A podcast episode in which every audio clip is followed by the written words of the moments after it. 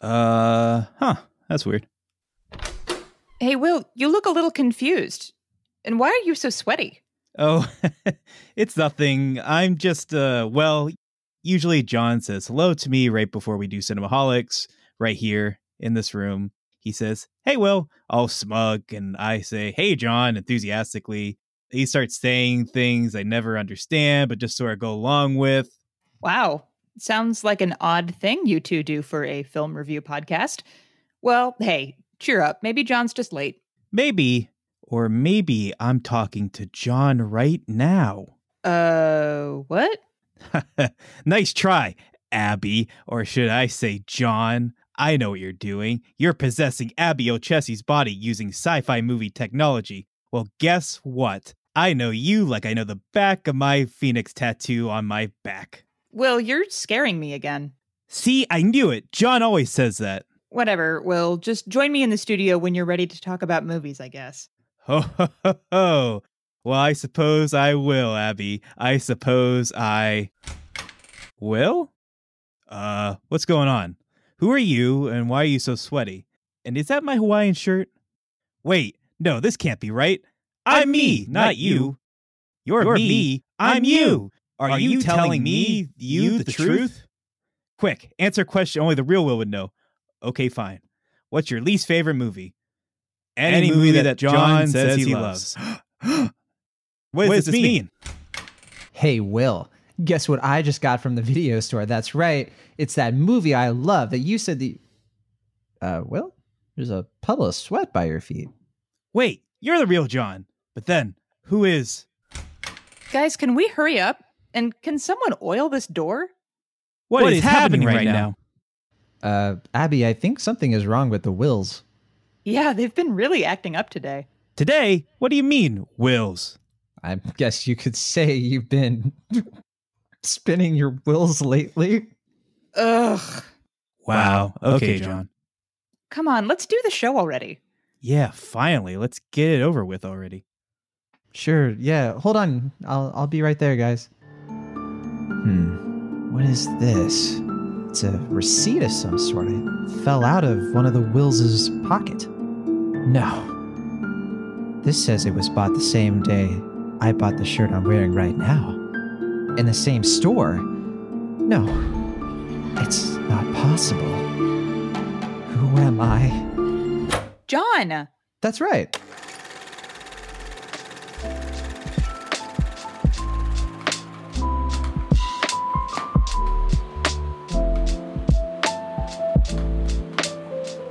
Welcome once again to Cinemaholics from the San Francisco Bay Area. I am John Negroni, box office columnist for Atom Tickets and editor in chief of Cinemaholics.com.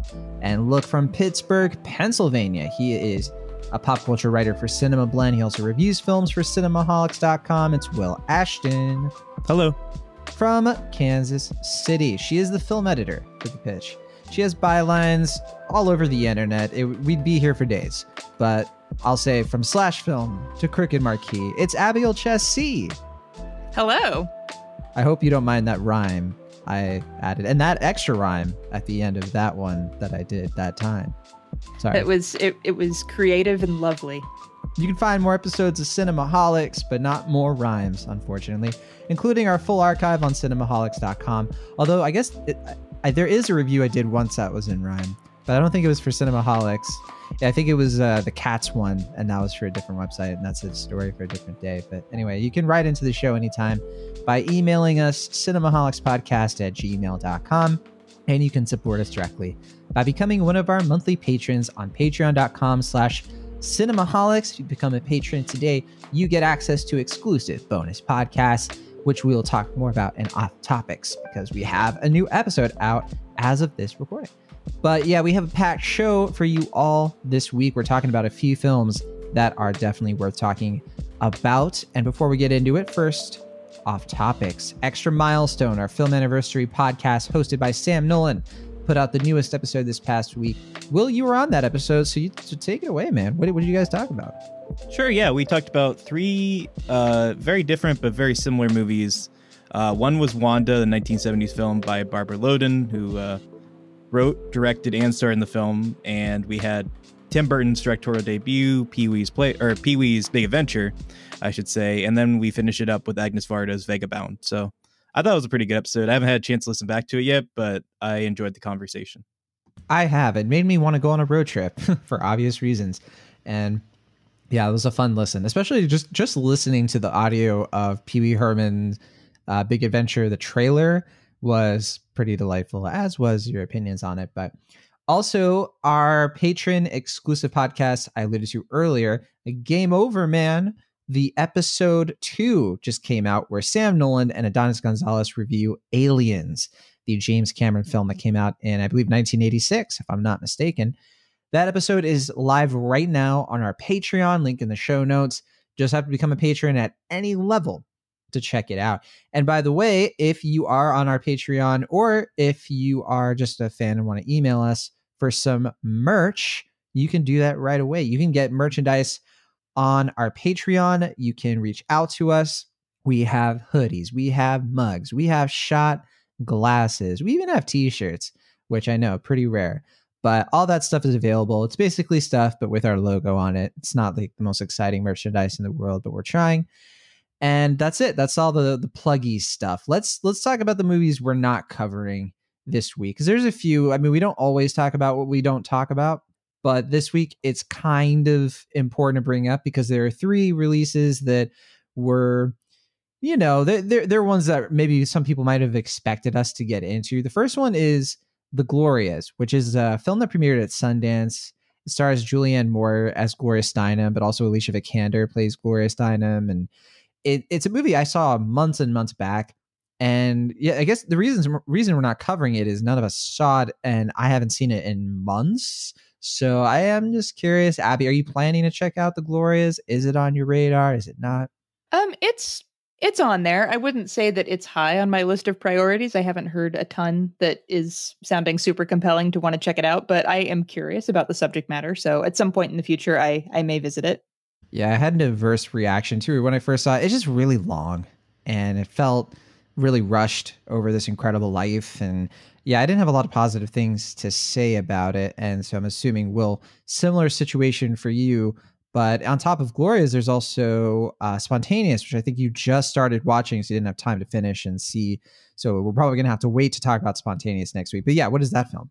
Yeah, I mean that's a new film with um, let's see, Chris, uh, Charlie Plummer, and uh, what's her name from Katherine Langford. There you go uh, yeah, it, it's a fun movie so far. I have to finish it uh, either tonight or tomorrow, but I'm enjoying it so far. But I'll have to share my thoughts in full when I finish the film. All right, and the last is On the Rocks, which is the new Sofia Coppola film with Rashida Jones and Bill Murray, and I'm just astounded that we're not talking about this. And the the reason it's not our fault. I just wasn't able to get a screener or any access to it. It's I think only playing in theaters, and I guess that's that's kind of something we don't have time to talk about it. But I, we don't have a listener voicemail section this week, but we have one coming up that's sort of about movie theaters. But just in general, just the news that Regal is closing all of its theaters in the U.S. No Time to Get Die moved over to April, and it's looking like a lot of the films that were going to come out in November and December are probably going to get pushed. Uh, I'm curious, Abby. I mean, you know, we, we didn't really plan to talk about this. I don't want to really dive into it deeply, but what, what do you make of what's going on right now with the theatrical situation? Because because I'm frustrated to be honest.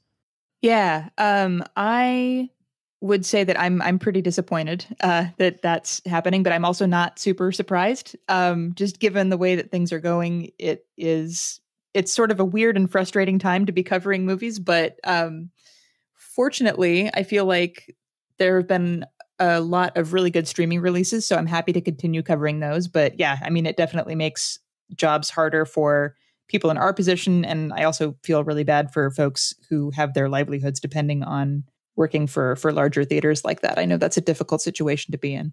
Yeah, our very own Sam Nolan, you know, works for a movie theater, and yeah, this has been super trying for him, obviously. And Will, you work for you know the movies, the theatrical experience, and yeah, I'm sure you're you're probably not loving this, but I guess you're more in the indie art house scene.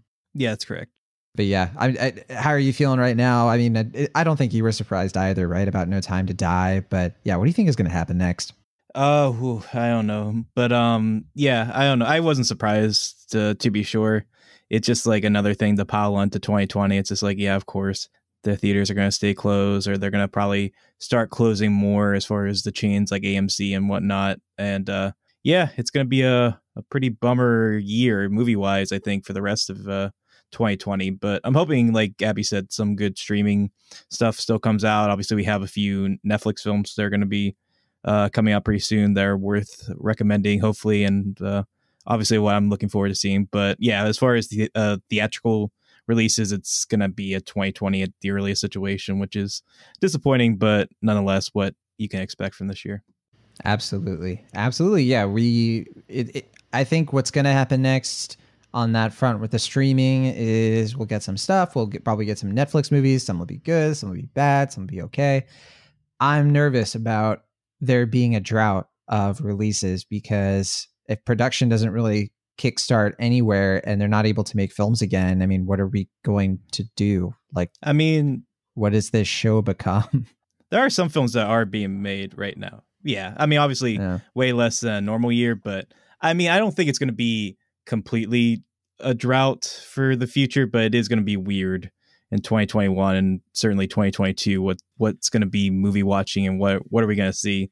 Uh, it's right. probably going to be a lot of documentaries, uh, people uh, skyping in or zooming or whatever. But we'll see. Yeah, we'll it already out. is.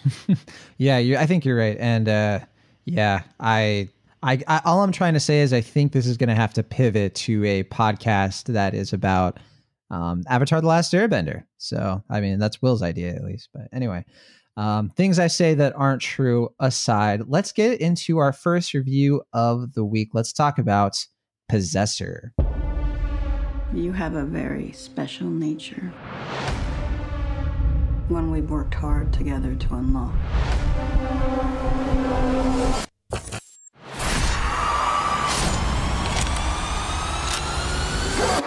Pull me out.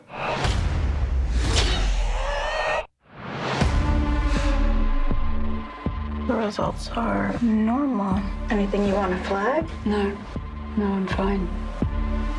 Mom! Hi, darling. How was your trip? Dull. Extraordinarily dull. Our next contract's a big one. The target is the CEO of the largest operation in the U.S. You'll be binding to Colin Tate. We can't afford any mistakes on this one.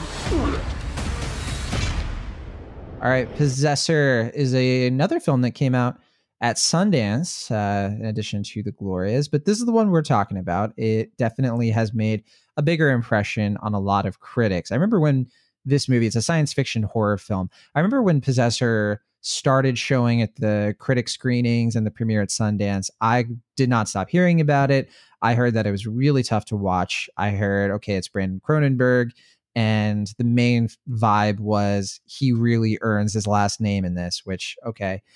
Um, I'm a fan of Cronenberg films, of course, but yeah, I think that it, it is interesting that he wrote and directed something like this that is being compared to David Cronenberg's work, which I think this film is, I don't know, there's things about it that are definitely its own thing, but we'll get into it.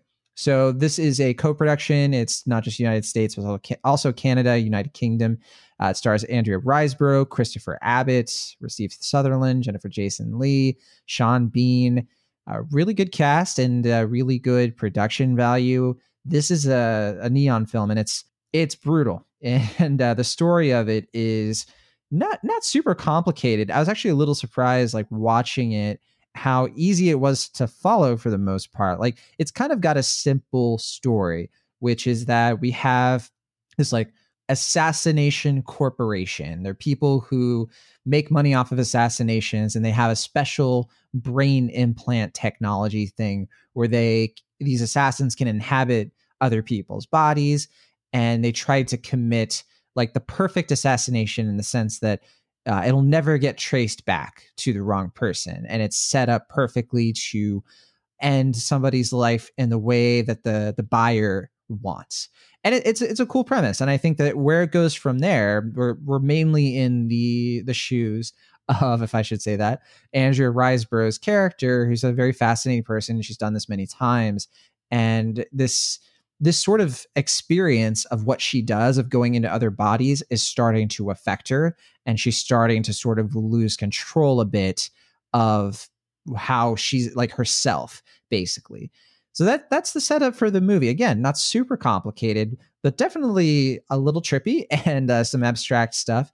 So i'm going to turn it over to you abby olcese what did you think of possessor? Uh, did it possess you to give it a good review uh, it it did possess me to to give it a good review. Um, yeah, there's a lot going on in this movie, and I think the uh, the more philosophical aspects of it were my some of my favorite parts. Um, because the uh, the the deal it's it's kind of half of it is that Andrea Riseborough's character is kind of struggling to uh to know herself after having done all of this work where she is imitating other people um, by connecting to their bodies and taking them over. And that becomes a real problem when she has to inhabit uh, Christopher Abbott's body uh, so that her company can take out a hit on his father in law, who's played by Sean Bean. Um, and so she has difficulty kind of um, maintaining control over over the body that she's given because she has kind of lost a sense of her own self, I think, in the middle of that. So there's a lot of um, really interesting questions about identity and the importance of knowing yourself and the importance of um, being able to understand your own motivations and how that kind of gives you control over your own actions. Um, this is coming from somebody who's been reading a lot about the Enneagram lately. So this is uh, stuff that I've been thinking about a lot. um, oh, Abby, what is your Enneagram? I have to know. Oh, uh, I am a three with a four wing. So Whoa. I am, yeah, I'm I'm an achiever who likes to feel special. I'm I'm weird. I go. I'm I'm a two. So. I I'm very uh, d- dependent and introverted, but I love I love supporting people. So Yeah. I guess that's good. That I'm two good. wing one. Oh, I see. So you're you're very you're very law abiding then. You're a Unfortunately, rule guy. That's that's okay. My my dad is actually a two, so you're in good company. Um, but uh, all that aside, I think uh, the thing that I found really interesting about it was just the ideas of um, of self knowledge and how that kind of informs self control, um, and how there are a lot of questions about Andrea Riseborough's character's own um, desires and thoughts and feelings that have kind of been erased after all this time inhabiting other people's bodies. Um, I would say there there is a lot in it that is sort of difficult to watch, but also if you have watched any David Cronenberg movies like ever, um, especially his earlier stuff, but pretty much anything like up to like Existenz, none of it will surprise you. Um, and I I would say that in some ways I feel like his influences felt a little too strongly in this. There was there's there's a lot of it that is its own thing, but I feel like some of its most effective moments visually are things that I would not be surprised to see in a David Cronenberg movie. So it would be it's I think there's a lot of promise here, but I would like to see for, in the future from Grant, Brandon Cronenberg. I'd I'd love to see something a little more differentiated just to see what else he can do. Yeah, we should we should definitely give kind of a checkup. Not everybody not everybody's probably seen his previous film Antiviral, which came out about 8 years ago. It's also a science fiction horror film and uh, I think it's uh, Canadian and French and and things like that. Other than that, he's done some short films too. So this this is a big like moment for him. I think. I think this is him really you know coming out with something really major, create uh, a major project for him creatively. And yeah, I think uh, I think there is healthy debate to be had in how this film compares to Brandon Cronenberg's father's films. I think for me, the big connective tissue, or I, I should say the opposite, the disconnected tissue, the thing that really separates them, let's be simple here, is that I think Possessor has a level of coherence and plot symmetry that I tend to not see in his dad's work. Um, and it's it's not a slam against David Cronenberg. Obviously, he's hugely influential, and Videodrome changed the way that I watch, you know, movies in general. But I think there's something here that does feel special and unique to me, even though it is hard for me to put words to it. So, I think again, healthy debate to be had. I'm curious where you stand, Will Ashton, on this movie. Yeah, I mean, I was the one that was, uh, I guess, championing this film as far as it being reviewed this week, um, and that was one I was looking forward to since it was uh, premiering it, or it was announced and then premiered at the Sundance Film Festival because um, I did like Antiviral. I saw it when it came out, and um, at the time, like, or thinking back on, it, I was like, oh, you know, I thought it was pretty good. I enjoyed, I enjoyed it, but actually looking back to what I had said then, I was like, oh, I actually liked it more than I had recalled because I do think he captures a lot of the things that his dad does well. I do think he captures the themes as far as like we said before, like the idea of like kind of like advancing technology, as far as like breaking moral grounds and moral decencies, but also studying like the inherent like um perversions and like different psychosis that are in the human body and human interests and just like obviously orifices play big into his father's films and uh, maybe lesser so to uh, Brandon Cronenberg's films, but uh, I, I, believe it's still there to an extent, uh, particularly with all the ear shots and things like that throughout this film. Um, but nonetheless, uh, as far as this movie is concerned, I did like it. I mean, I don't think I'm quite as hot on it as John is, uh, not to give away how you're feeling about it, but I think for me, because the movie is so much about identity and so much about like one sense of uh, personhood and like individuality or duality as far as like who they are and like who gets control, like Abby was saying, like self control and like who really controls like your sense of good or more decency. Um, those are all really compelling ideas. And I think obviously I think he does it well. I really like part, key parts of this a lot, but um, it's also hard when you make a movie like this to have your own sense of you know identity and i think as we've been saying throughout this review like the fact we keep evoking his dad's name can't help but make this feel a bit like a pache in a way that i i don't think it's bad. Like i obviously think this is a well-made film and uh, as you were saying like i think the um art direction the performances uh the off-kilter cinematography and different things like that really stand out and showcase a filmmaker who, even coming off of his first film, which I liked, shows more confidence and uh, more like control as far as his uh, understanding of the medium. But I still think he's still coming into his own as a director. I don't quite see that narrative um, coherence, I guess, that you're referring to, John, quite yet. But I am seeing his sense of emboldenment as far as just pushing the limits and just really going out there and like not really restraining himself in any particular sense, which might obviously turn some people off, particularly as far as um, how violent, how gory this movie gets. But I did enjoy it. I definitely think it's fun. I got to see it at the drive-in, which is I think really cool. And uh, I I don't know if this is going to be a crowd pleaser. I can't really tell you how the other people felt because I was in my car, but I imagine this is going to intrigue as many people as it turns off which is cool with me. I, I definitely enjoy films that uh, don't really care one way or the other how other people feel. They're just doing their own thing, and I think that's the case. But like I said, at the same time, I do think this isn't quite a like quote unquote like Brandon Cronenberg film. It still feels like he is evoking his father in a way that like you know it's fine. He's still coming into his own. This is only his second film, and you know obviously like this film is going to rem- be reminiscent of like Dead Ringers and Scanners and Existenz and Shivers and all these different films that his father did because they tackle similar ideas and they're also very inherently universal and you know human ideas. So you know I'm not expecting complete and total originality here, but I do think by I'm hoping by the time we get to like his third or fourth film, he's really gonna find that balance of doing his own thing and being more individualistic while evoking his father. And I think he's not quite there yet, but he's on the right path, and that that makes me excited. I, I guess where we just disagree is I, I think that he does this so well, in my view, that it definitely outshines any sort of criticism on originality. Because I do think there is an original storytelling structure in this. I think that the way the the way the film showcases how bodies and machines are slammed together kind of in an uncomfortable way to get its point across. It's something we've seen in plenty of other movies for sure, but it does have unique pressure points and there was a squeamishness to this uh, that's combined with paranoia that I just I don't see in a lot of Cronenberg, except for maybe Videodrome.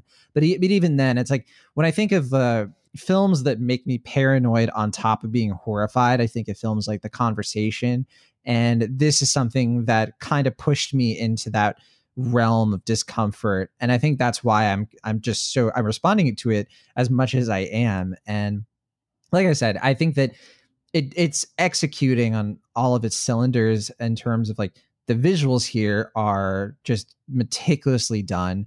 There are just little moments in this film that just give me cinematic pleasure. Just seeing like Andrea, like seeing Riseborough's character like watching this person from afar, learning their little habits, trying to apply them, and then seeing David Abbott's performance of somebody who's being possessed, Uh, something Chris the audience knows that. Say again? It sounded like you said David Abbott. I think it's Christopher Chris, Abbott. Christopher Abbott, yeah. But yeah, just just his performance here, which I think is definitely nothing to to sniff at. And uh, I, I forgot to mention um, who plays his wife, Tuppence Middleton, who is kind of a person who do, doesn't get her due in this movie. It, is one of the flaws here, but Or just there general, are she's a good scenes. She is, yeah. And Yeah. I think that this movie definitely utilizes the characters pretty well, but it, it goes places and unpredictable places because you kind of see where this movie might be going. And then it's like you think it's this, actually, it's a 2020 version of Eyes Without a Face. Which you probably didn't see coming, and I know you're probably going to say you keep referencing other films. It's not original, you know. I don't, I don't want to put words in your mouth, but you know, I do kind of get that of like, but to me, it feels way more homage. It feels more tribute to the films before, including David Cronenberg. But all right, I've I've gone on and on, Abby. What what do you make of all this kerfuffle? I think I I agree with you a little. I, I agree with both of you, kind of. I think that there are some elements of it that feel a little uh like I I would love to see Brandon Cronenberg continue to grow and evolve as a filmmaker. I would like to see him grow and evolve in some ways that are a little more divergent, maybe uh, content wise than than some of the stuff that his father has made.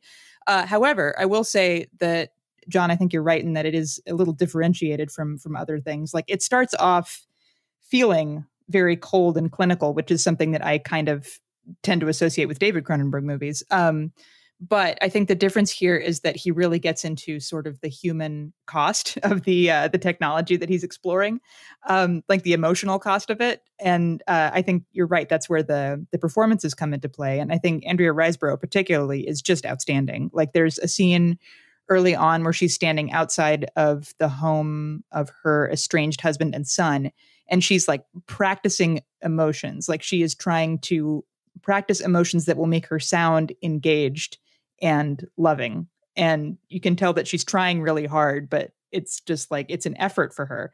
Whereas when she's trying to imitate the uh, the actions of uh, of Christopher Abbott's character Colin, she uh, like she picks up on it pretty fast, and uh, I think that becomes a really interesting issue when you have both of those personalities in Abbott's body. And honestly, I think he has the more challenging of the two performances because he's having to do these actions in such a way that you're constantly questioning who's actually in charge, uh, whether it's it's him or uh, Andrea Riseborough's character Tasya. Um, and I, I feel like there's there's a lot of push and pull between the two styles of performances. Like Riseborough's is very restrained and more quiet and kind of uh, interior, and Abbott's is much more uh, it's it's louder, it's more uh, emotive, it's more bombastic, and so kind of seeing how those two sides play in the same person is a fascinating thing to watch, and I feel like that is something that um, that this movie gets that I I wouldn't necessarily expect to see quite on that level from other movies like it. So in that way, it is unique. Yeah, I'll admit I'm still processing it, uh, including I told Will like while I was watching that I I wanted to restart it.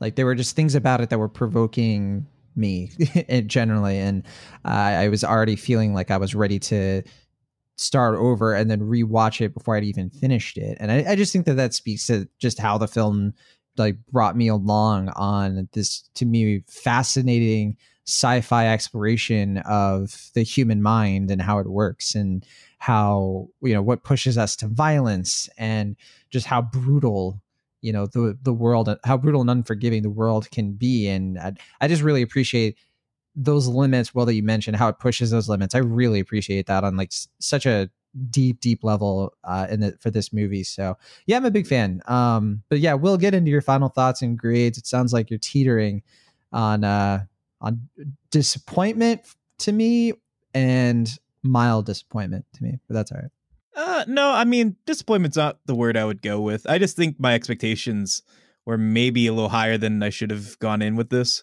Um, because I just really love that trailer. It's one of my favorites of the year. And uh, I, I I agree with you. I think from a visual standpoint and from an acting standpoint, this is really top notch. And I mean, obviously Andrea Riseborough, she's a chameleon. I don't know how she looks like a different person in every movie, Like it, it, it just baffles me. Like if you like showed me like five pictures of her and I would not think it's like the same person. She just has a way of like becoming a different person uh, in a really effective way, which obviously makes her perfect yeah, for film. fitting. um, which you know, nonetheless, but um, yeah, I, I do think the movie though rides on Christopher Abbott's shoulders, and um, you know, I think he's really one of our like best working actors, our best young working actors, I want to say, because I think he's really doing some interesting character work. I, I think he's doing some stuff that really appeals to me, and um, yeah, I think the movie kind of rides on his shoulders, and I think he does it really well. And I think you know that's the reason why I was really able to get into it with the second half. And I do agree with you, Abby. I think that's where um, more of like Brandon Cronenberg style is starting to come into play, where he's not really fully imitating uh, his father, but rather kind of finding his own like pressure points, as, as you mentioned, as um, just kind of figuring out what his style is going to be moving forward, which which is really what gets me excited, um, especially seeing him come out so confident with just his second film. But yeah, I mean, I like the film. I, I don't want to make it sound otherwise. Um, I, I think it's it's well made. I, I don't think it's going to have a wide audience, but I do think the people who tend to like this type of thing are going to enjoy it, and they are obviously because I'm seeing the reviews and it seems like a lot of people are really favorable on the film as far as the people who enjoy it, which is good. Um, I did like it though. I, I'm like a high B on it, verging on B plus. Like I like it. I think it's fun. It makes me really excited to see what Brandon Cronenberg is going to do with his future films. Hopefully, they come along sooner than uh, his second film because it took a good bit between Antiviral and this one. But um, yeah, I, I, think he has a good future. Bright head on his shoulders. I'm excited for it. Um, my only the only thing I would disagree with is I think Paranoia. I, I would say it plays more into David Cronenberg's film than you're suggesting. Like I when I think back on like the idea of just body horror in general is just the idea of not really knowing like who you are and what your capabilities are. And that to me just seems like such a paranoid inducing idea by design. And I think that is evocative of this film as well as uh, David Cronenberg's films as well. Okay, I, I can I can clarify. I'm talking about societal paranoia versus body horror paranoia, and I think that's why th- that's why I mentioned conversation, and I don't I don't see that same like socio political like the world is like tipped against me in a lot of his films, like some mm. for sure, but in this one I felt it was a bit it was pushing a lot more. I get I don't know. I guess we'll just have to disagree. I I get what you're trying to say. I just I feel like that's pretty present in a lot of his films, just to maybe milder extent in some than others. But you know, I haven't seen every one of his films, so I don't want to speak as a I don't want to speak as though as a as though I've seen all of them. But um yeah, I know I'm I'm favorable in the film. I liked it. Maybe a little less than you. I'm not quite sure where Abby stands on it, but it's a good time. I enjoyed it. It's fun. All right. Yeah. I, we don't know if Abby is going to give it a B uh, or an A for Abby. Okay. Oh, sorry, Abby. Groan. Yeah. It's a, it's a lot today for me. I get it. Um, yeah. I, I'm a big fan of this movie. I'm an A minus, really high. Like, could could verge on an A. I'm I want to rewatch it, and I, I think it's because I just I think it just really landed all of its punches with me and you know, it, I, I, have to agree with the sentiment. It's not for everybody. I think that's pretty clear. I think people should watch the trailer and decide for themselves if this is something they want to get into. But I think the sentiment that's been brought up is true that you know what you're in for with this movie. Uh, and, you know, I'll, I'll, say with Christopher Abbott too, I think it's kind of funny. We mentioned him in uh, kind of where he's at as an actor right now. Obviously, his career is really blossoming in the indie scene, especially. And I think that it's kind of funny how his first film was uh, Martha Marcy May Marlene and we just talked about the the follow up to that uh, on the show not too long ago. So um, fun fun synergy in the Cinemaholics podcast world. So yeah, again though for Possessor A minus, I think this thing is basically a slam dunk. And uh, as you all know, I, I love sci-fi horror, so uh, I'm an e- I'm easy to please when it's done really well, and so that's definitely the case with this one for me. But Abby, finish us out. Uh, what is your final thought, your final grade, all that stuff? Yeah, I'm I'm actually I'm teetering between a B plus and an A minus myself. I think I'm probably going to go with A minus, um, just because I like the um, I like the ideas that are presented in this so much, uh, and it that really overrides any other qualms that I would potentially have over like originality or any of the other stuff that we've discussed. I think the performances are really strong. The visuals are very impressive. Um, and there's a there's definitely a very clear vision at work here, uh, and also I like I like the way that it tackles um, all of these really interesting philosophical questions in a way that is dramatically compelling. So, yeah, I think uh, I think an A minus for me is a is a solid bet. All right, so double A minus for me and Abby. Um, I guess there's I see a little B over there in the corner from somebody who knows. From oh, it's from Will. Um, I I, I ho- I'm glad you both liked the movie. I'm glad you liked it, Will. I wish you had liked it more, but I totally get where you're coming from with your criticisms. And uh, with that, we uh, should say too, Possessor is currently playing theatrically. I think in the United States and Canada. Very very limited release here. It should be available on VOD though within some time. Uh, definitely recommend you wait if you're interested in seeing the film to check it out that way. I, I, don't think this is one that's you need to necessarily rush out to the theater for reasons that are pretty obvious. Oh, I, I forgot drive-ins. Yeah, those are a thing that's how you saw it, right? Yeah, I was gonna say it, it's really fun at the drive-in. I I would recommend seeing it that way. I mean, you know, keep in mind who you go with because you know they may not be along with it, but um yeah i mean i enjoyed it I, I think it's fun to see us on the big screen if you can obviously drive-ins are much safer right now than regular theaters and i think it fits the format so yeah i wouldn't dissuade anyone from not going to drive-in but regular theaters yeah vod is probably the better way to go right now. I want to bring up real quick before we get into our next film. I i just went to the drive-in last night with some friends and we saw india uh, social distancing of course. We saw indiana jones and the temple of doom at the drive-in. And that was a that was a fun watch. You know, that's always been a movie that I've I've always felt is like very random, and just how it like I don't know. It just feels like such a footnote adventure for this character, and the the story of it is just kind of. I, I honestly I think it's kind of dumb, but on the big screen, I you know in drive-in format, I actually kind of recommend it. It was it was pretty fun to watch. Um, and uh, obviously Harrison Ford in uh his like ripped tank top is definitely that's a look that I think you should always be going for. That said, I you know rewatching it, obviously the short round stuff is kind of weird, but it did kind of make me think: what if we could get an Indiana Jones movie, like a new one, uh, where instead of Indiana Jones, it's short round all grown up, and he's played by Henry Golding. So it does not sound like anybody else is into that idea. So okay, I think I heard that pitched somewhere else is like a similar idea but I'd be I sure. Think, yeah, I, I I agree. I think I've I've heard something similar in a different in a different format. But yes, I I agree that adult short round would be a fun thing to catch up with. I would like that very much.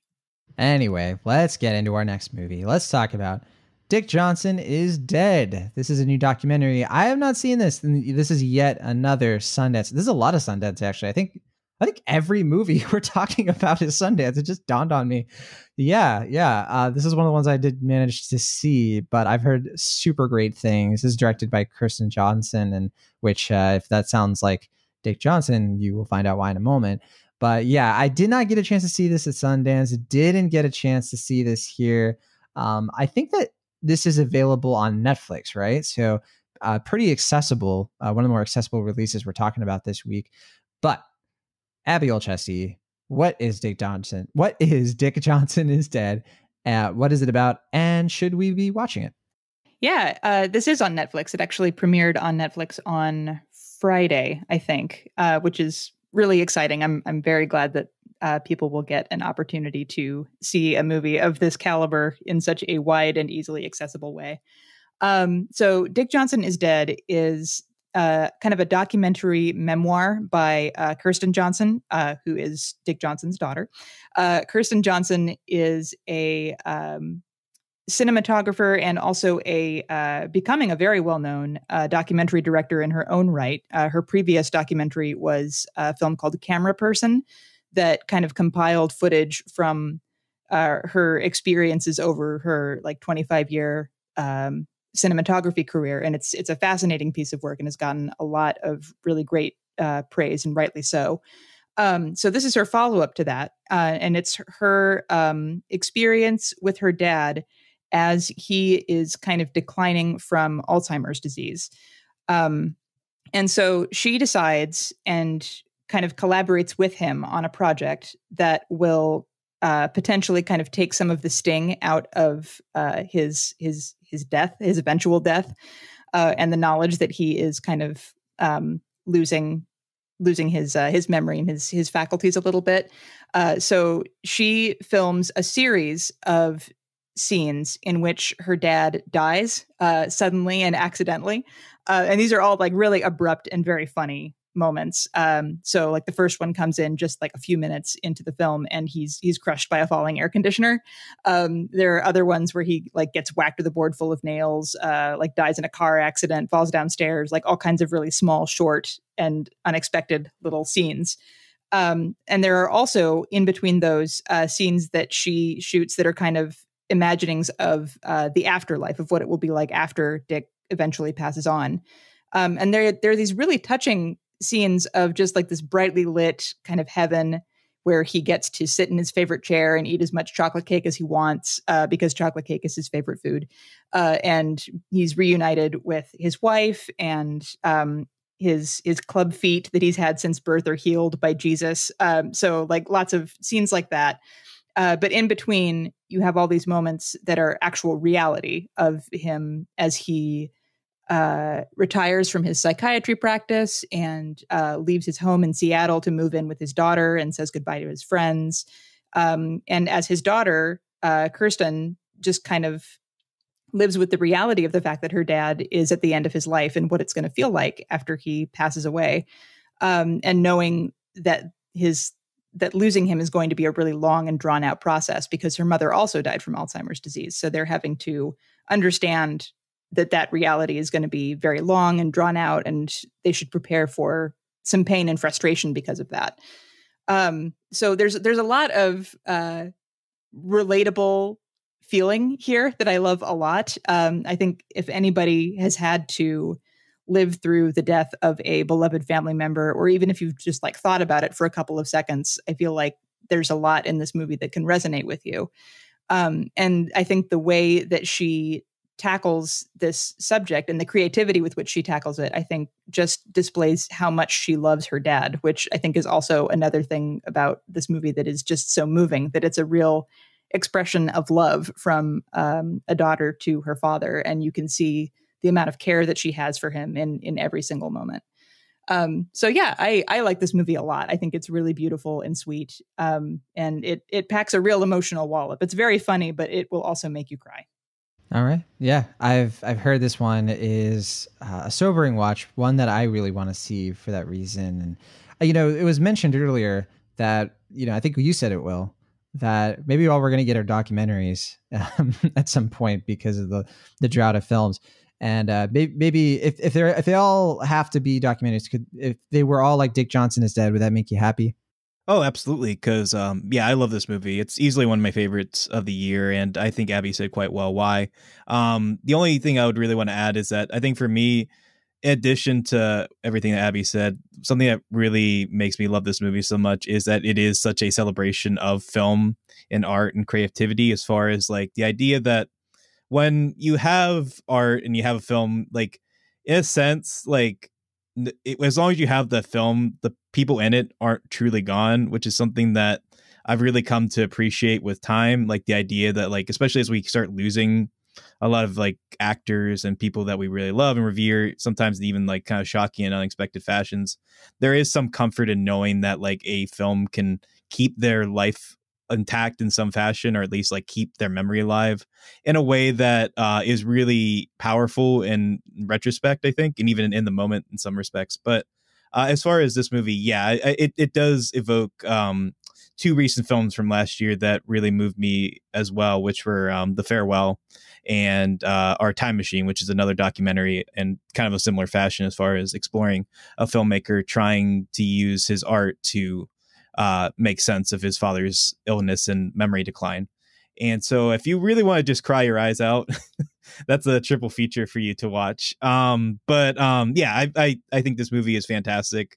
I really love how emotional and resonant it is. But um, in a way, like Abby said, it's not like you know completely depressing, but it is also you know a, a very um, sobering watch in many respects, but also quite heartwarming and endearing as well and uh, yeah, it, it really spoke to me, and uh, it's basically everything I love about film in one very sweet, lovely, uh, personal package. And uh, I hope it gets a wide audience because I think this is some of the best filmmaking you're going to see this year. I, I vaguely get the sense that you both want me to watch this now, which, you know, good luck. Uh, I've been super busy, forgot my Netflix password. No, obviously, I want to see this very badly. Just did not get a chance. And then also the the movie that I squeezed in, I wanted to see something else so we could cover it for the show. But yes, Dick Johnson is dead is absolutely on my radar. You both have said a lot of really great things about it. And it sounds like your grades are probably going to be pretty high too. So Abby, yeah, uh, where are you at with this film grade wise? Yeah, it's a it's an A. I a can we do A plus? I yeah, I, it gets my highest. Whatever grade, you want. Yeah, um, yeah. It's I, I I love a lot about this movie. I can't really think of anything to to fault it. It's a very personal document, and uh, it's personal in a way that can still resonate with pretty much anybody who watches it. Um, it's very sweet and lovely and therapeutic, and yeah, I love it. I love it a lot. Awesome, awesome. Will Ashton, tell us all about your C plus. No. Um yeah, no this is it's, it's a very very high A minus for me. It's verging on A.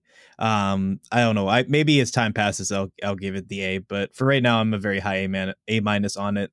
Um yeah, it, it's just like Abby said, it's a very sweet moving film and uh I mean, I wish I got to see it in theaters. I believe Abby you got to see it at a film festival earlier this year pre-COVID um and and i'm definitely a bit envious of that because i think seeing this in theaters would have been a really amazing opportunity especially for some of these visual sequences like you mentioned the like nirvana heaven sequences that are done in a very hyper stylized slow motion fashion look gorgeous and uh yeah I, I, I wish i had that experience but alas even on netflix it, it's worth a watch um for sure so yeah high A minus for me I am very excited to see this just for even Kirsten Johnson. Um, very curious about more of her, you know, her life and, and this sort of style. Um, I never saw a Cameraperson, but I remember hearing such great things about that. And it's good.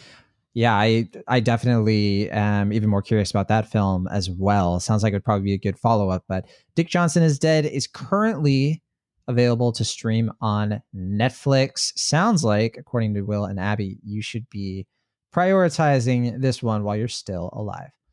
All right, let's talk about another streaming film and another Sundance film that came out this past year, and it's called Scare Me. It is kind of a horror comedy, I guess. Uh, it is written, directed, and produced by Josh Rubin. Um, this is his first film. And, uh, you know, th- you'll recognize one of these actors pretty quickly because of her appearance on a much bigger property. Um, if you've watched season two of The Boys, you have been introduced to Aya Cash, who comes into that show as one of the new center characters. And Aya Cash plays a character in that called Stormfront, who, whoa, if you've seen the show. But uh, in this movie, th- this was my introduction to Aya Cash because I had never seen her in anything before. I know Will, you're more familiar with um, the dark comedy series she's done. You're the worst. Uh, that's just something I haven't seen personally, but I think that's probably what she's best known for before this. Yeah, I've only seen a little bit of that show, but I've been told it's fantastic, and what I've seen is really good. So okay, I would like to check that out. Yeah, it sounds like it is worth checking out, and uh, yeah, so it, also stars Josh Rubin, this movie, uh, along with Rebecca Drysdale and Chris Redd. And the idea of the story is that we have this kind of down and out guy. He is kind of a terrible writer, basically. And I'm, I'm, recounting the story as I remember it when I saw this in January, by the way. So you two will have to carry this review a little bit because uh, some of the details are a little fuzzy for me. But I do remember that he he's sort of forced himself to go to this cabin to try to ignite a writing career and who is across the way from him, but somebody who is around his age, but has seemingly easily found really great success as a horror writer. So she kind of, you know, stumbles across him and they, they start talking and uh, getting to know each other during a snowstorm. And she starts to sort of challenge his idea of what makes a scary story good. So we, we kind of have something that's like, it's not the high concept idea of something like, you know, cabin in the woods. It's, it's not like a, a parody or a satire like Scream. It really is more of like an existential look at how we tell scary stories. And we've kind of find out that sometimes the people who tell these stories are maybe the true horror. So that's kind of the idea of this movie. I have to be honest, I I remember this movie. I remember thinking this movie was okay. I, I didn't have like a, a big aversion to it. I like the idea of it. I love Aya Cash's hands sweater in this. I'll never forget that. And there are moments, it has its moments. It's, you know, the thing is, it's not very funny and it's not scary. So I don't know what this movie is trying to do to me. So I just kind of walked away from it very unaffected. But Abby Olcese, you just saw the film. It is on Shudder right now. What did what did you think of Scare Me? Are are you about to scare me into changing my review?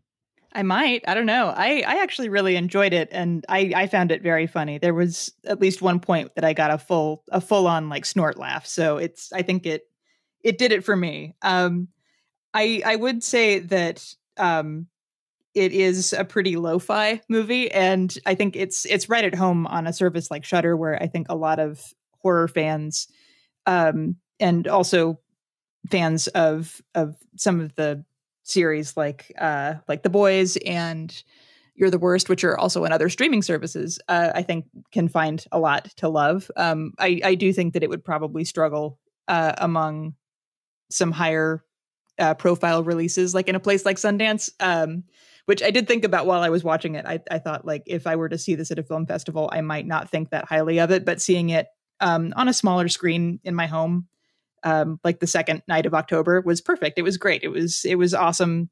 Uh, kind of Halloween setup movie times.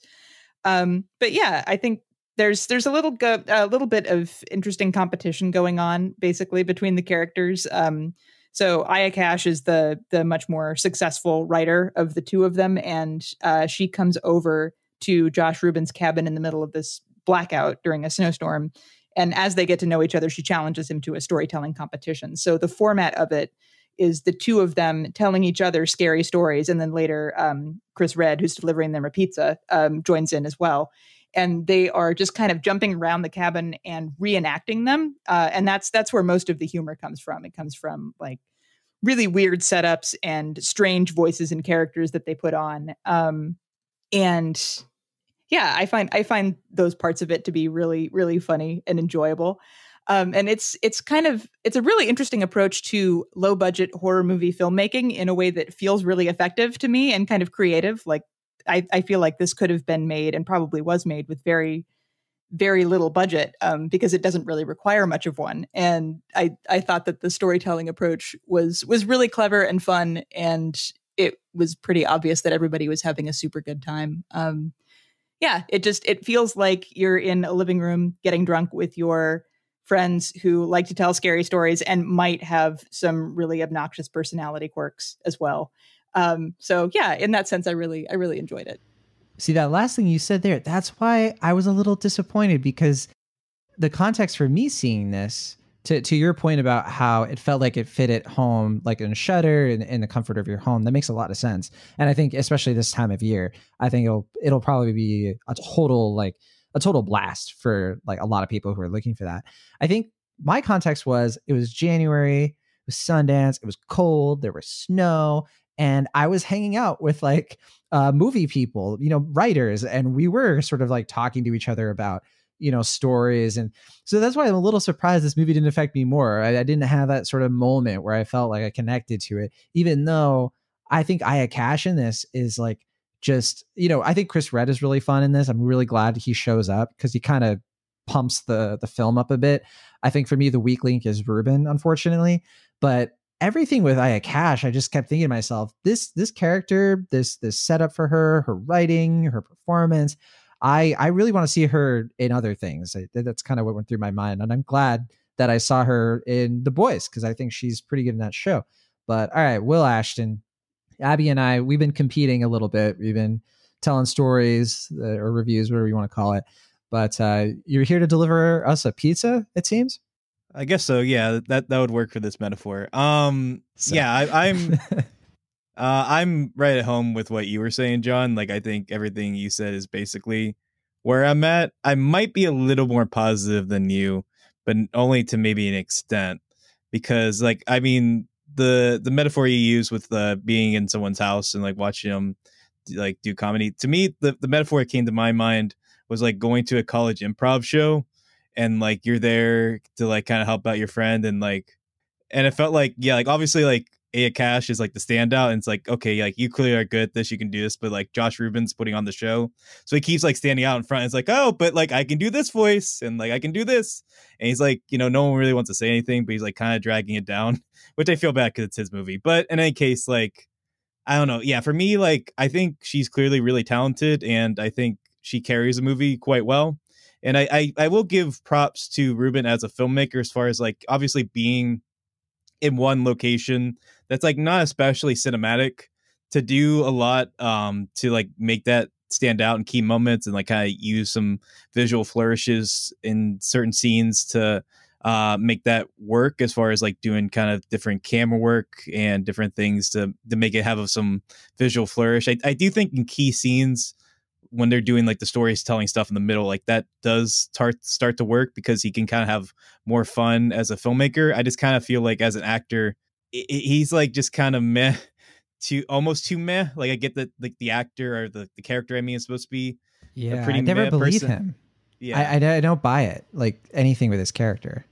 And so yeah, I just never fully got invested with it, and I, I found that the movie itself it just kept teetering between charming, charming and grating and I think it kind of slewed a little bit closer to grading for me than charming, just because it, it, it seemed like it was so infatuated with itself throughout that I, I never really found it super funny. Like it it seems like it's trying to constantly like one up itself in a way that I, I don't know. I just I, I wasn't super with the comedy in it, but I did get a couple chuckles. Like I said, I think Aya Cash is funny, and I, I think like you said, um, Chris Redd, like he does bring some life into this, and I think his enthusiasm for storytelling does come at at the right moment because it just brings a little bit of extra life into this in a way that I think was smart, and I think it it plays well to his strengths as a performer, especially since I feel like he hasn't really gotten his due on SNL yet. I haven't watched a lot of SNL recently, but I always feel like he he could be doing more than what they give him. So I, I, I do like that like movies like this are around to help his profile build, but yeah, I'm I'm closer to you where you are on this one, John. Unfortunately, I, I'm not fully with it, and uh, all I could really think throughout was just like I really wish Ab or um, Aya Cash was in a better film because I feel like she clearly has the star power for it, and uh, I'm excited to see where she goes next. Yeah, I, I do want to say I, you know, even I'm with you on the humor, but I am with you on some of those positives you brought up the uh, the filming of it, the the way it's shot on location, and all of that works. I, I think this whole thing works conceptually. It's like, like I said, I just think that I felt like I watched a movie where it was clear to me Rubin, you know, wanted to tell this story. He wanted to get a message across. I just wish I had personally been a little bit more entertained. But Abby, yeah, it sounds like with you, you were entertained by the humor. It sounds like just like the the vibe of this film, you were definitely in the right uh, temperament for it, and which I'm a little jealous. And so I, am kind of, you know, I probably sound more negative than I really am. I'm not super negative on this film. I, th- I think there are things I appreciated about it a bit. So yeah, if you want to maybe defend this film a little bit, Abby, we can get into our final thoughts and grades on Scare Me. Um, why why do Will and I need to to to chill out here? I feel like I keep having to ask you that, Abby, because this keeps happening.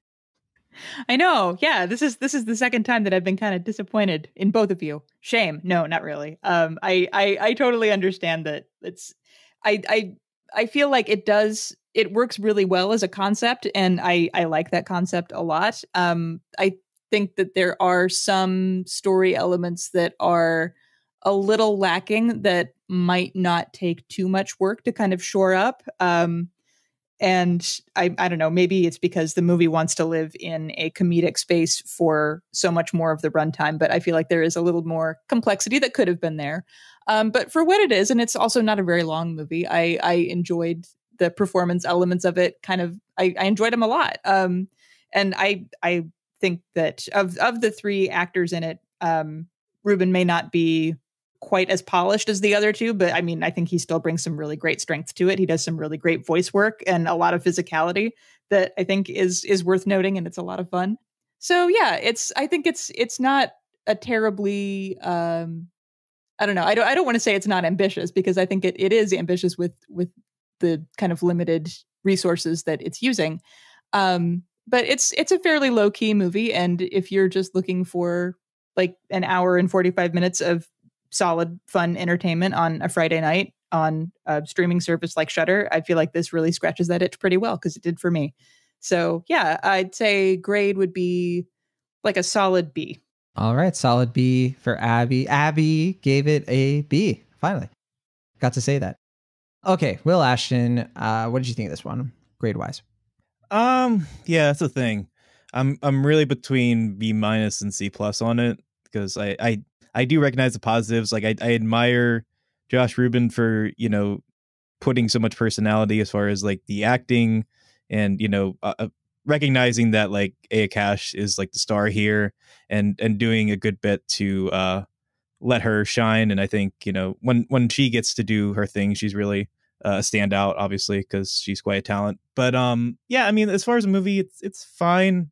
Like I, I don't think it's bad. I, I just don't think it's exceptionally good either and I never was like fully with it in a way that like I felt like I could really get with it or I was like really put off by it. I, I kind of wish it was either better or worse because um, then I would have an easier time grading it, uh, just for me at least. But um, yeah, I mean, I think I'll give it a high C plus with the potential of going to a B minus. Maybe if I chill out a little bit and just like think back on, I'm like, yeah, no, I was a little harsh on it. You know, it, it did some things right. Maybe I, I just need to chill out a bit. Um, but at the moment, I'm I'm closer to C plus, so that's where I'll give it. That's what I'll give it.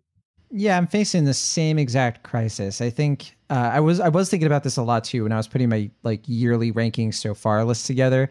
I didn't know what to make with this film. If it was B minus or C plus for me, it is hard to grade because for me, I feel like I'm grading the effort more than anything here, not really the film, which probably isn't the best. But yeah, it is one of those situations where I'm gonna say B minus just because I, I, I don't think there's enough in here to hate. Like there's just it, there's nothing nothing in here that's like bad necessarily. Like even Ruben's performance, which you know we've been a little harsh on, is uh, yeah, like Abby said, it's not bad. I, I think that he is doing you know engaging stuff in here.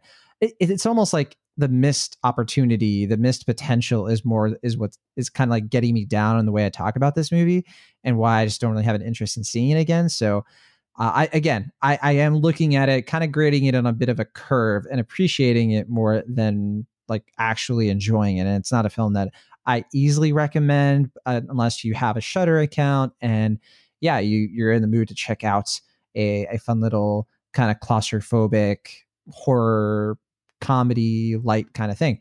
So that is Scare Me. It's available to stream right now on Shudder. And uh, yeah, I think we just have one film left. Uh, I, I'm the only one who saw this one, Save Yourselves. This is our last Sundance film of the week. My gosh, I can't I can't believe we just talked about all Sundance films on the show, and even even mentioning like Glorious too. That was Sundance. Oh my goodness. Uh, what other film festivals have come out this year? But okay, uh, Save Yourselves. This is a new comedy, very indie comedy, directed by Alex Huston Fischer and Eleanor Wilson. And the whole the whole idea of this one, it this is another kind of low budget, very like quirky Sundance style sort of film that it stars uh, Sunita Mani as Sue and John Paul Renner, John Paul John Paul Reynolds, hard to say for some reason, as Jack. And they're this kind of like hip early 30s couple living in New York. I want to say Brooklyn. And they, you know, the technology dominates their lives. You know, these characters are my age. I'm turning 30 in a couple of weeks. And, you know, one of the characters here is like just turned 30 and kind of like looking at what they've done in their lives. And, you know, because because they're like, like I said, they're like a hip millennial couple. They're the sort of millennial like where the millennials who are a little bit older than like me and, and Abby and Will, I guess, they they're like the hipsters, right? Like a decade ago, when the whole hipster thing was really being a thing. Uh, they, they were older than us. We we we kind of inherited some of that stuff, obviously, because we were in our early twenties.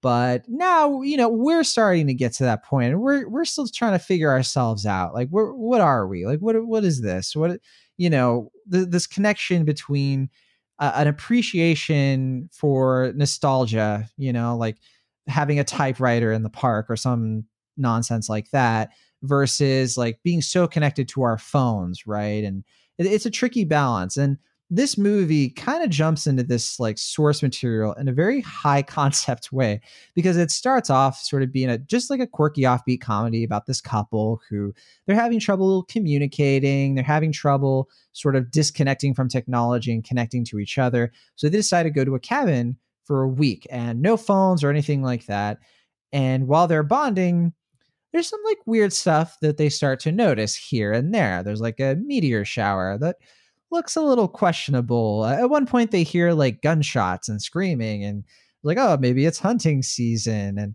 it, there's a little. The big joke here is that the one time that they aren't looking at their phones, they find out that the world is being invaded by aliens. And I don't want to say much more beyond that, except the film is very metaphorical.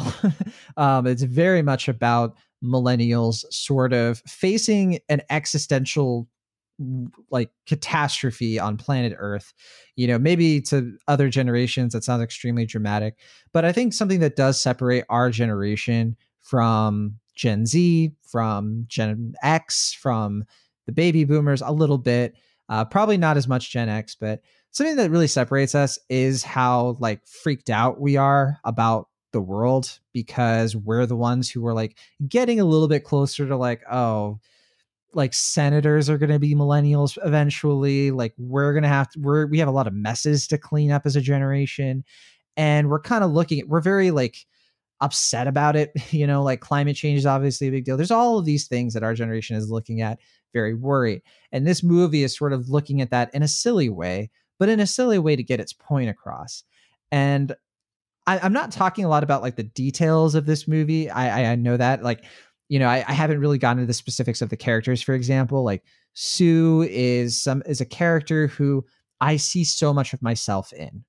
Right. You know, I don't see myself in the male character as much here, but I do in some respects. He's somebody who's sort of grappling with like, what is masculinity? Like, I'm not good at like the the more traditional masculine roles of like being able to fix a car, but I'm also not good at like these more like modern masculine roles like being able to like cook really well or you know being very like helpful and useful to people so there, there is sort of like that situation but he's he's very reserved. He like shuts down and you know he he's not good at like talking about like what he really thinks about things and that's all relevant because then once things start to hit the fan the movie then becomes about like okay millennials we got this. We can we can go out and we can you know we can make something of this. It's not going to be perfect. We're not going to change the planet. We're not going to save the planet. We're going to save ourselves. Like that that's really what this movie is getting at. It does it in kind of a sweet and very humorous way i laughed a lot during this movie and i think it works because the casting in this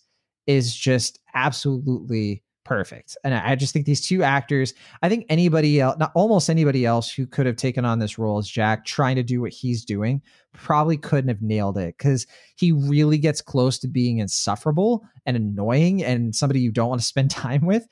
But over time, you do see why they're a couple. You see what Sue sees in him, and you kind of get the feeling that there's a lot of room for growth for these characters. And I don't know. I just think that this film gets to its beating heart and it makes it look easy the way it's able to combine humor and heart and the sweet tone while also being a very fun low budget look at like what if what if we had $20 to show aliens on the screen and they do it in a very funny fun way so i have almost no complaints with this movie except that look it's not shooting for the moon or anything it's it's not the most subtle movie. It's it's it's pretty obvious what it's trying to say, and I think it's a very specific thing. I don't know how other people outside of this age group are going to respond to this movie. To be honest, you know, maybe some older Gen Z folks will get a lot out of this.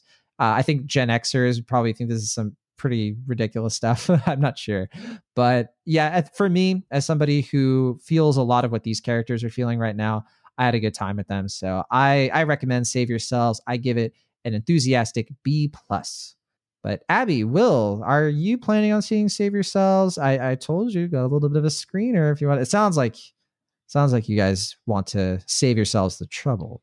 I'd actually uh, would really like to see it. I'm I'm excited to check it out. I'm sorry that I missed it this week, but yeah, I've I've been enjoying hearing about this and the lead up to it. And your review sounds like exactly what I had hoped it would be. So yeah, I'm excited to check it out soon. Yeah, I'm curious for sure. I mean, I I, I was amused throughout the week that uh, you spoke of this film as if I knew what it was or if I had any idea what it was. So, um, cool. You seen Save I- Yourselves yet? yeah you know you uh yeah you, you get the idea anyway yeah i am uh curious after hearing what you have to say about it so sure i'll check it out Definitely manage your expectations. It's not a, an amazing film. I, I just had an emotional connection with it, which is what pushes the grade up quite a bit for me. But yeah, just a fun little indie movie that I hope some of you have time to check out while you still can, because aliens. All right, that's it for our show this week. Lots of fun reviews, lots of uh, lots of A's thrown around in this episode. Very happy about that. Um, definitely some films we'll probably be talking about in our top films of the year later this year. So, with that, don't forget to leave us a review for our show, rating on Apple Podcasts, Stitcher, wherever you can do that sort of thing. We're on our social pages. All that stuff is in the show notes our Facebook, our Twitter, our Instagram, also on YouTube. And last but definitely not least, send us an email on cinemaholics.podcast at gmail.com. Oh, and one more thing if you want to leave a voicemail for the show, uh, you can find us on the Swell app. Link to that is in the show notes and you can answer one of our weekly questions and maybe hear your voice on the show. We would love to hear it ourselves. But all right, that'll do it for us this week from the Internet California. I am Jon Negroni. from the internet pennsylvania i'm Will Ashton From the internet, Kansas City, I'm Abby Olcese. See you next time.